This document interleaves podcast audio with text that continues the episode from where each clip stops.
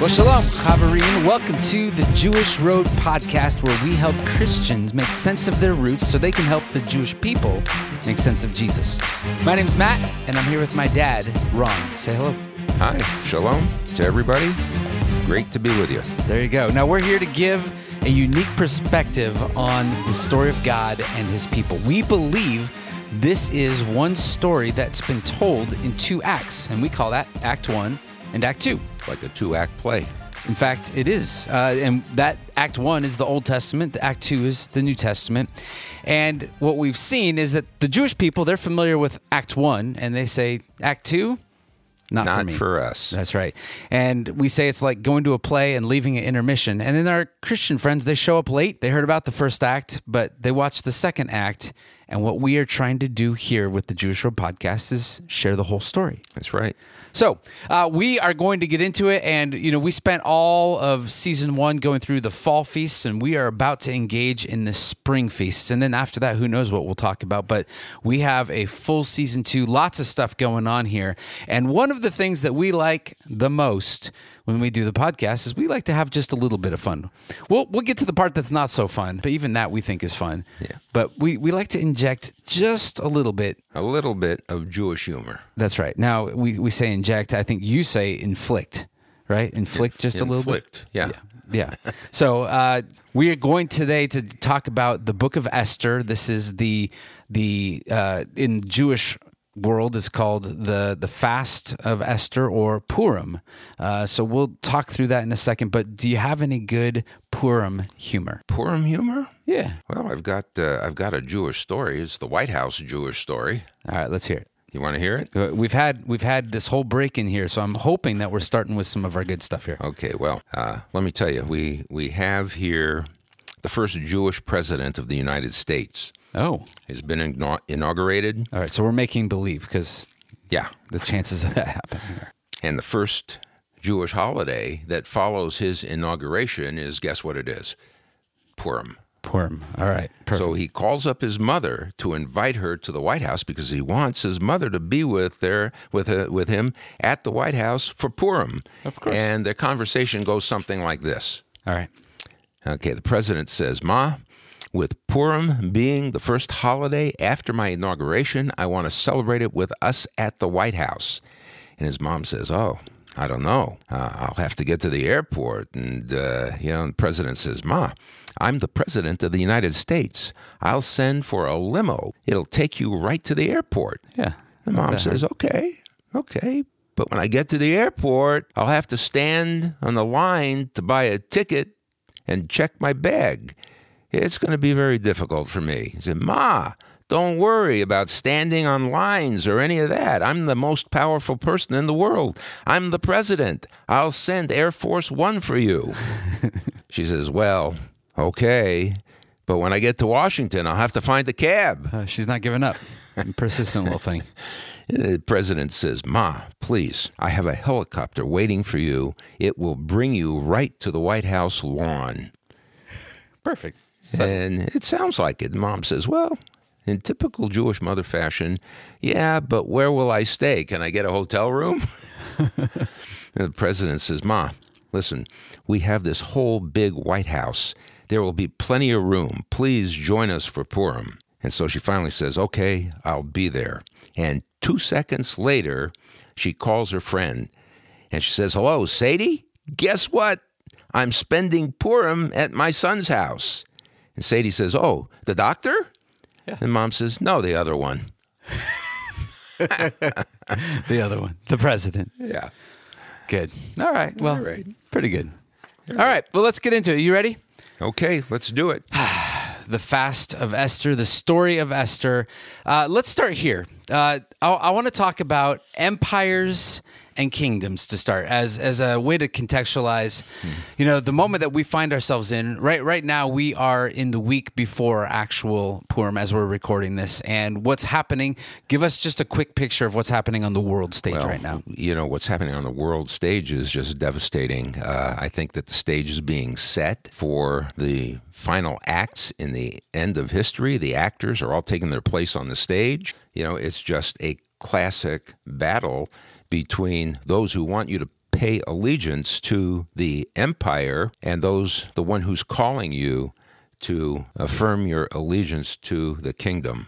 Yeah. Now, specifically what's happening right now, there's war in Europe. Vladimir Putin has come in, and it's been a couple weeks since the attack in Ukraine. And as you go throughout history, we have seen this battle between empire and kingdom, right? You see the pharaohs, and they're building their empire. And when you have an empire, it's demanding total commitment. And what that looks like is oppression.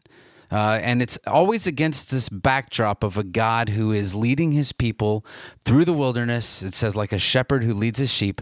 But empire always rears its ugly head. Like, take me through. Who are some of the empires and some of the leaders throughout the past? Well, I mean, some of the empires, starting with Nebuchadnezzar. Yeah. When he started off the times of the Gentiles and the empire of Babylon. You had Herod, who built an empire in Rome. You had Hitler with his Third Reich and wanted to create his whole empire. And now today you have Vladimir Putin, so there have been many empires down through world history. And it's an interesting thing. You make a point that there's a difference between empire and the kingdom. Whenever you are looking at this difference between empire and kingdom, there's an invitation to pledge allegiance to the kingdom. It's a beckoning, right? And in the narrative of history, we are hitting what's called, in every great story, it's the climactic scene. The climactic scene is this scene that takes place. It's about 9 minutes before the end of the movie, right? This is the place where all of these open story loops are resolved, and good succeeds, evil slithers away to fight another day. But it's that moment in the story, in the movie, where we get the hero. Yeah, we're waiting. Will the hero come through? Will they succeed, right? Will they disarm the bomb before it goes off, and will they save the city? Will the guy get to the airport just before the plane takes off so he can tell the woman he loves it's all about her, he loves her? And then you see that story. It plays out in some of these movies, right? Lord of the Rings. Will Frodo overcome the evil, and will he get that ring into Mordor? And even some of the easier... Oh, one of my favorites, Mary Poppins. Is she going to help Mr. Banks love his family the way he really wants to? That's right. And so you have this backdrop. And we know that Jesus, or Yeshua, he is born into this backdrop of empire, the Roman Empire. And all the while, he's talking about kingdom. You look at the Sermon on the Mount, he's talking about the kingdom. It's an invitation, and it's very backwards and very different. And so... there is, and we'll throw this in the show notes, but there is this discrepancy. There is this battle that's happening between empire and kingdom. Empire, you bring the power of the sword, while the kingdom is the power of the cross, or that cursed tree. You have the empire, which seeks to control the behavior of the people, while the kingdom seeks to transform lives. What are some other things that happen between those two? In the empire, there are tribal borders. There are people groups fighting against people groups. It's really kind of like, even as Yeshua said, the signs of the end of the age, the nation will rise against nation. The word for nation is ethnos. Yeah. And so you see tribal groups and people groups and ethnicity and religions and so on fighting against each other. But in God's kingdom, there's no borders. Everybody is welcome. They're accepted into the kingdom without conditions. Right. In empire, you have an eye for an eye, tooth for tooth. There's revenge. We're going to conquer with the sword. We're going to battle. Whereas what Jesus is talking about and proclaiming with the kingdom is that we return evil with good. We turn the other cheek. We walk the second mile. And so we're showing things like praying for our enemies. And when it comes to the enemies, the empire, you see these earthly enemies and these earthly battles. Much of what we're in right now in the kingdom, it's the powers of the principalities in the present darkness, and that's what we're going against. So take all of that and that concept of empire and kingdom, and that's what we have in the story of Esther. Now, most people don't celebrate this as a holiday in the church. In the Jewish world, this is kind of a big deal, and it's the time where we actually go through, we read the entire story, or the Megillah. The Megillah, the whole book of Esther. Right, and that's even something, you could do that in about a half hour if you sat down. You could read through 10 chapters of the Bible. Give us, let's just hit a quick overview. I don't want to go through the whole thing, but what we want to do is just pull out a couple things that we can pay attention to and glean from, especially in a time such as this. Yeah. Well, there are some interesting things, and if I can insert somewhere in here some historical aspects, but the Megillah of Esther, the story of Esther starts with the fate, the unlikely fate of a Jewish girl living in the Persian Empire. And you have King Ahasuerus, Xerxes II. He takes Esther, who is the cousin of the Jewish advisor Mordecai, to be his new queen after deposing Queen Vashti. Yeah, there's a whole mess that takes place there in chapter 1. Vashti doesn't want to have anything to do with it. By the way, even just the context of the Persian kingdom, this is Cyrus coming in, right, after Babylon. So, right, the Jews are taken off, and they serve 70 years, and now we're in Persia, and the Jews, there's a good group of them that have decided we're going to stay in Persia.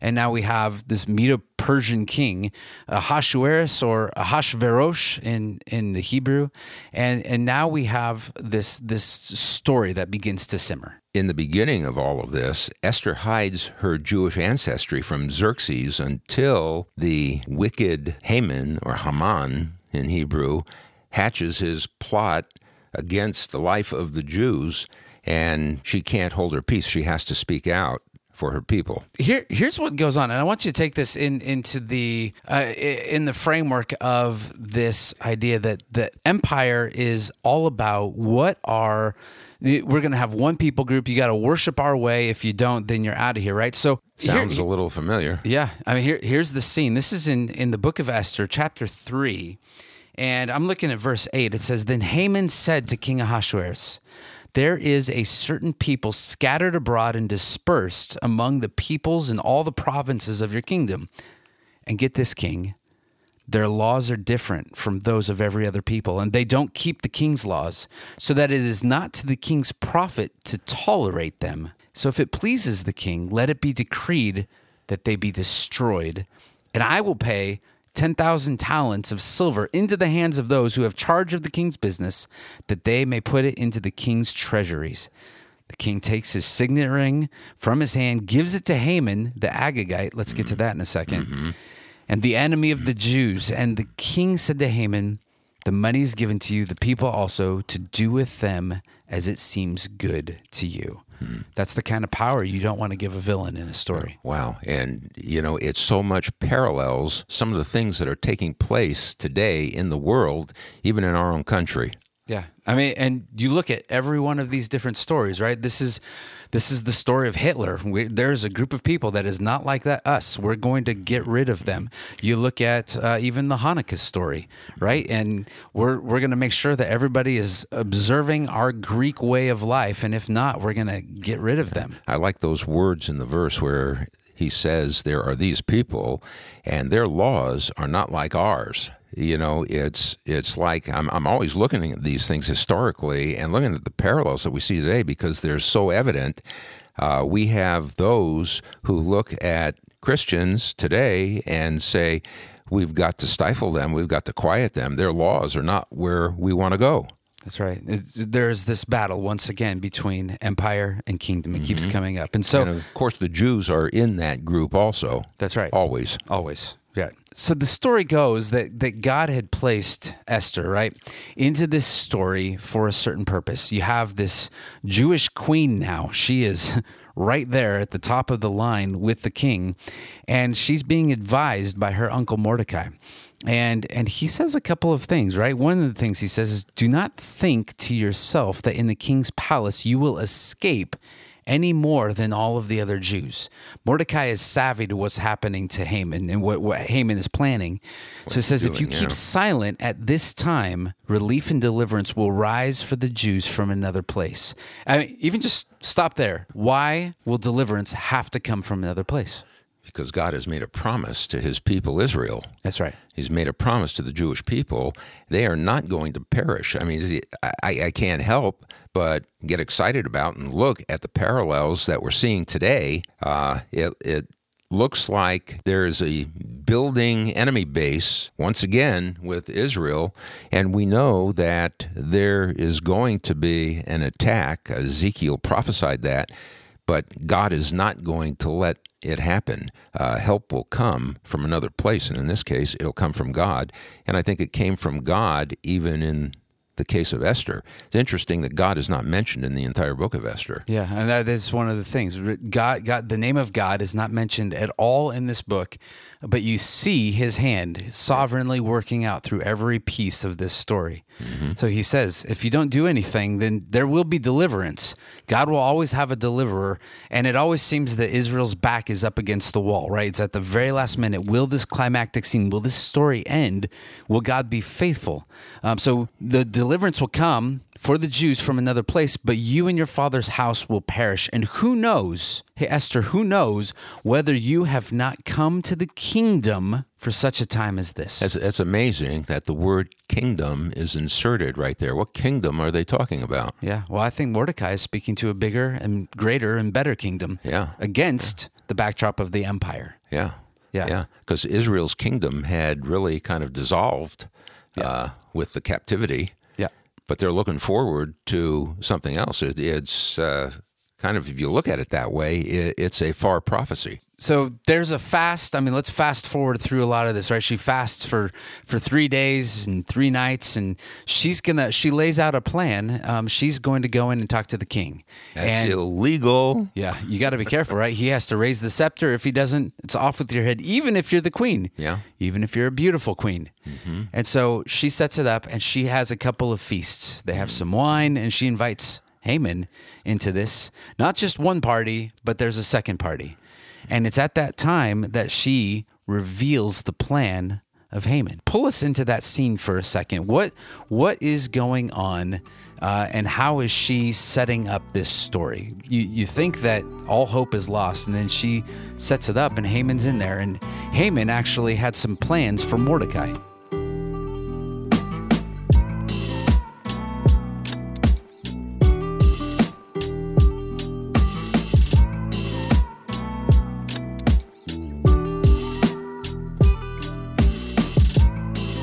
Okay, well, the answer to this actually occurs in chapter 7 when the king Ahasuerus asks Esther, what would your petition be, Queen Esther? Tell me what it is that you would want, and it shall be granted to you. What is your request? Even to the half of my kingdom, it will be done.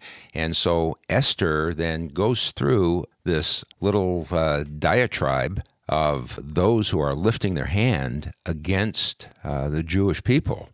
And ultimately, King Ahasuerus asks Esther, who is he and where is he who would presume to do this? And Esther says, a foe and an enemy is this wicked Haman. And, of course, then Haman becomes terrified at that. And at this point, Haman has already built gallows for Mordecai to be hung on, right? And you go through some of the story, and Haman's walking around, and there's, he sees that Mordecai's not bowing down to him. It enrages him. He goes crazy with all that. So he says, I'm going to get rid of this guy. And it only further enrages him towards the Jewish people, the longtime enemies. In fact, we were talking earlier that Haman, his background, he is an Agagite. Haman is an Agagite. The genesis of this whole drama gets played out between Mordecai and Haman. Also in the story, Mordecai is a Benjamite. He's a descendant of Saul, and Haman is an Agagite, which goes back almost 1,000 years, when the Jewish people exited Egypt in the Exodus. Yeah. And they were attacked by the Amalekites, who snuck up behind them, and whose lineage actually began with Amalek, who was the grandson of Esau. So you can see where, this heads back to, and God had pronounced a curse against the Amalekites, which resulted in their total elimination as a people. And Saul was supposed to go in and wipe out all of the Amalekites, the Agagites, and he did, except for Agag. And so The enemy remains. The enemy remained. Actually, Samuel went in and hacked Agag to pieces. Yeah, so it says in chapter 7:7, says, the king arose in his wrath from the wine drinking, which is kind of an interesting way to say that, but from his wine drinking. So he's, you know, you're either really happy or you're really, you know, piped up and really upset. He goes into the palace and he says, those gallows that were meant for Mordecai, hang Haman on the very gallows that he created there. Wow, what a reversal. Right. And so that would be great if that was the end of the story, but that's not the end of the story, because the king and his signet ring was still on this decree that the Jewish people should be destroyed. Now, there is a whole ending to the story, and I'm going to push you towards reading the last couple chapters there, how Esther once again steps in to her role as the hero of this story, being guided by Mordecai, and really equips the Jewish people to be able to fight a battle. Now, how all of this comes about and the celebration, and long story short, the enemy tries to kill Israel, and Israel wins. God, once again, is faithful to his people. But it says this, and this is chapter 9, verse 20. It says, and Mordecai recorded these things, and he sent letters to all of the Jews, obliging them to keep the 14th day of the month Adar, which is what we're going to be looking at on Wednesday, March 16th, 2022, coming up here. But also the 15th of the same, year by year, as the days on which the Jews got relief from their enemies, that they should make them days of fasting, feasting and gladness, days for sending gifts of food to one another and gifts to the poor. So even today, this is how the Jewish people will remember this story of Esther. This is where we get, we don't call it the Feast of Esther all the time. We also call it by this word, Purim. There you go. How do we get the word Purim? Well, Purim is called that because Haman cast lots, or Purim, and that was to determine the most propitious date for implementing his plan, which was to wipe out the Jewish people. It was a genocide. That's right. And the verses there that talk about the casting of lots are, you know, very, very brief. But in Esther chapter 3 and verse 7, it says they cast pur, you know, that is, they cast lots. And Rashi makes a comment on this. Who's Rashi? He was a medieval rabbi. Okay. And he said, whoever cast it, cast it. And the verse does not specify who. This is an elliptical verse. So he interprets the phrase, that is the lot, this way. He says, Scripture explains, and what is the poor? That is the lot. He cast lots to determine which month he would succeed. That is talking about Haman. Because of Esther's faithfulness in relying on God's guidance and her courage to speak to the king on behalf of her people, Haman's plot was foiled. And the day that he dreamed all about his success and his rise to prominence, and his success, that rise would have been accompanied by the annihilation of the Jewish people, actually became the day of the Jewish people's deliverance from death to life. And that's the day that we call Purim. Does it remind you of anything that's happening these days? You know, there's a difference between a tragedy and a comedy, and where the difference comes is in the ending.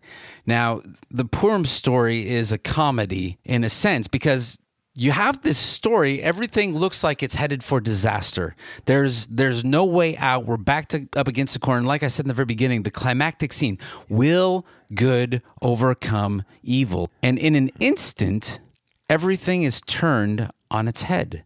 This combination of total reversal and perfect timing, it gives Purim its special flavor, its special joy.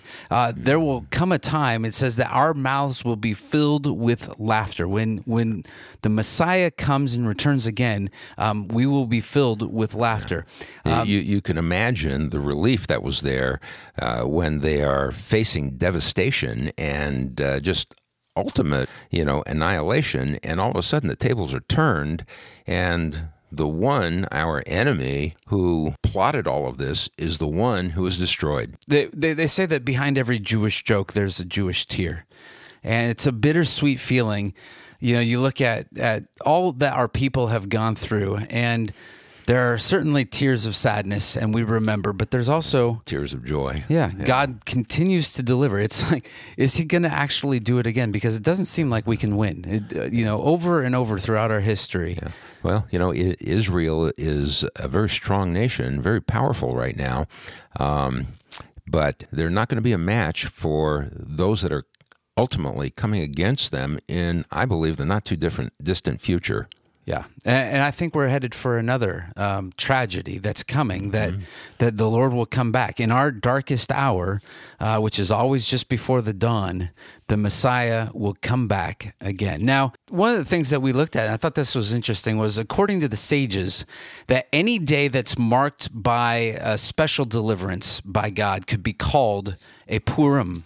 In fact, we celebrate, and we talked about this in season one, Yom Kippur, which is the Day of Atonement, is also known throughout the Tanakh, or the first act, or the Old Testament, as Yom Kippurim. And you can actually read that as Yom Kippurim, a day like Purim. And so on the day that Yeshua, or Jesus, sacrificed himself on the cross, was the greatest Purim, or deliverance, of all. Because of that day, we were eternally delivered from our enemies. Right, and from our sin that indwells us. So if you look at the day Yom Kippur, the Day of Atonement, Kippurim, Purim is embodied in that word. The question for us is, what do we do? How do we live? How do we take this story of Purim, of Esther, and we apply that to our lives, our situation today? And it's probably never been as real as it is right now, as we see what one nation can do against another nation, that the empire comes in and wants that control, that we will be faced with a question in our own lives of, will we step in? Will we trust God to be sovereign? And that our lives are really made for such a time as this. What do you take away from all of this as you look at this and reflect on the world that we have and this story that continues to repeat over history? You know, what I look at really is the fact that we have to take a stand for God in our lives. It's not a matter of just filling out a card or saying a prayer or accepting Jesus, Yeshua, as the Messiah. We have to walk with him in the same way that he calls us to, and stand for the things that he stands for. He stood against great adversity in his life, in his humanity, and he said that we would, if we followed him, we would have tribulation as well. And so we need to be willing to stand for God in those things, knowing that ultimately the tables are going to be reversed and God is going to have the victory. It takes great courage to step in and to go against what the powers of the world are suggesting. You see that in the example of Mordecai. You see that in the example of Esther. Mm-hmm. And it's a scary thing. It's not an easy just do it.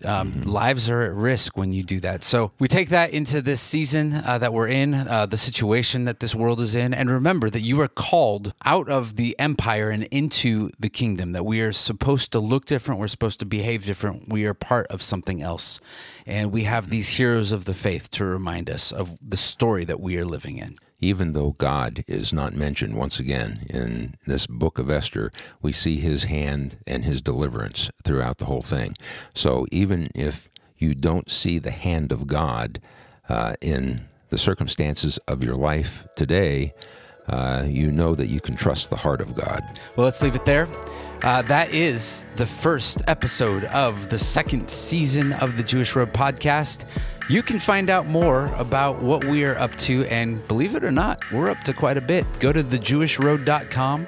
You can also follow us on Instagram at thejewishroad. But visit the website and check out what we're up to. And what we're really up to for the next couple of months is all things Passover. We're going to be all over the country. We're going to be doing Passover seders and teachings. Still a couple spots if you want to jump jump in, you can contact us through the website, but you can go to thejewishroad.com/Passover.